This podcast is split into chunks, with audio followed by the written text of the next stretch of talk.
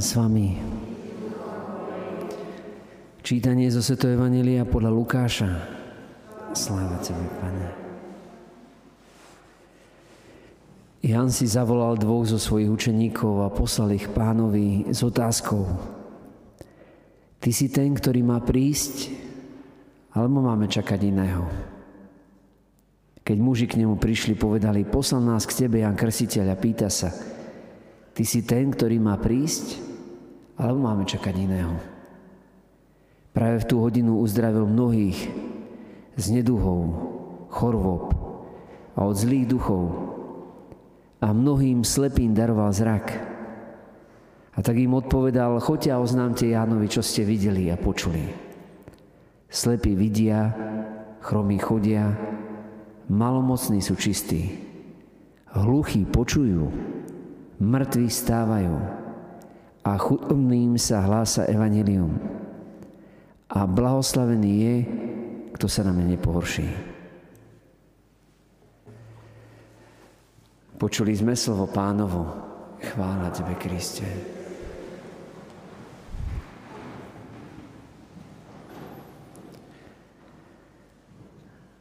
Tak počas tohto týždňa špeciálne počujeme vlastne o hlásateľovi Evanielia, pánovom predchodcovi Janovi Krsiteľovi, a najväčšieho z tých, čo sa narodili zo ženy na tejto zemi. A napriek tomu vidíme, že aj tento veľký muž, tento prorok, tak hoc bol svetý, hoc žil dobre, tak napriek tomu mal krízu. Ale kríza neznamená problém, ako by sme možno čakali v živote. Kríza naozaj križovatka.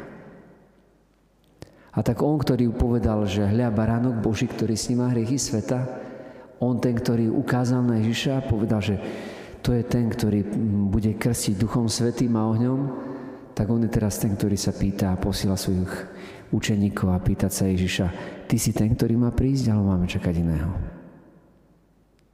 A tá posledná veta, ktorú Ježiš hovorí, keď posiela ich naspäť s tým, že s odkazom povedzte, čo ste videli a počuli na vlastné oči, tak eh, blahoslavný, kto sa na mne nepohorší. Je možné sa pohoršiť na Ježišovi?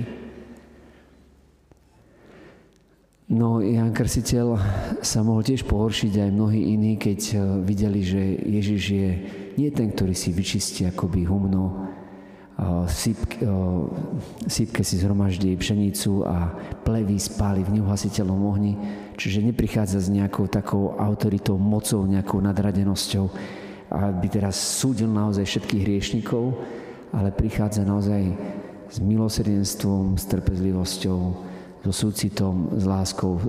On prichádza ako ten, ktorý nalomenú trstinu nedolomí a hasnúci knotík nedohasí, ktorý prinesie právo národom, ale na ktorého právo čakajú ostrovy, ale úplne iným spôsobom. A tak Ján Krsiteľ je aj pre nás príklad naozaj toho, že aj my možno vo svojom živote potrebujeme podrásť, čo sa týka našej viery. Potrebujeme naozaj dať Bohu priestor, aby, aby nám ukazoval svoju skutočnú tvár.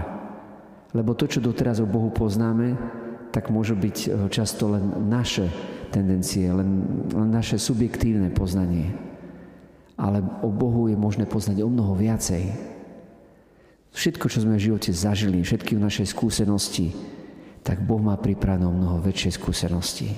A ešte o mnoho viacej má pripravené pre nás.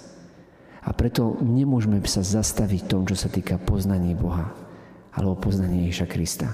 S tým, že ja to už poznám, ja to už viem, ja som si už čítal aj sa to písmo. No, Mnohí biblisti, ktorí denne čítajú a už Sveté písmo prečítali už niekoľko násobne krát a nie len vo svojom jazyku, ale v mnohých jazykoch, ešte aj v origináloch, tak napriek tomu vyznávajú, že to ešte nepoznajú. Že to je studňa, ktorá je bez dna. A my, keď nepoznáme písmo, ako si myslíme, že poznáme Krista. Čiže potrebujeme mať aspoň, aspoň tú vrchnú príčku otvorenú, a stále byť pripravený na to, že Bože, daj sa mi poznať ešte viac. Daj nech ťa milujem ešte viac. Daj nech ťa poznávam aj tvoje myslenie, aj tvoju volu ešte viac ako doteraz. A toto je ten správny postoj. Toto je postoj naozaj ten, kedy Boh nás môže viesť, keď nás môže učiť, keď nám Jeho duch môže dať odkrývať tie Božie hlbiny. Tak nechávajme sa my počas týchto dní ešte viacej voviesť do toho tajomstva poznania Ježiša Krista. Poznania naozaj toho, tej jeho veľkej lásky a dobroty, s ktorou je ten, ktorý prichádza, ktorého máme čakať. Amen.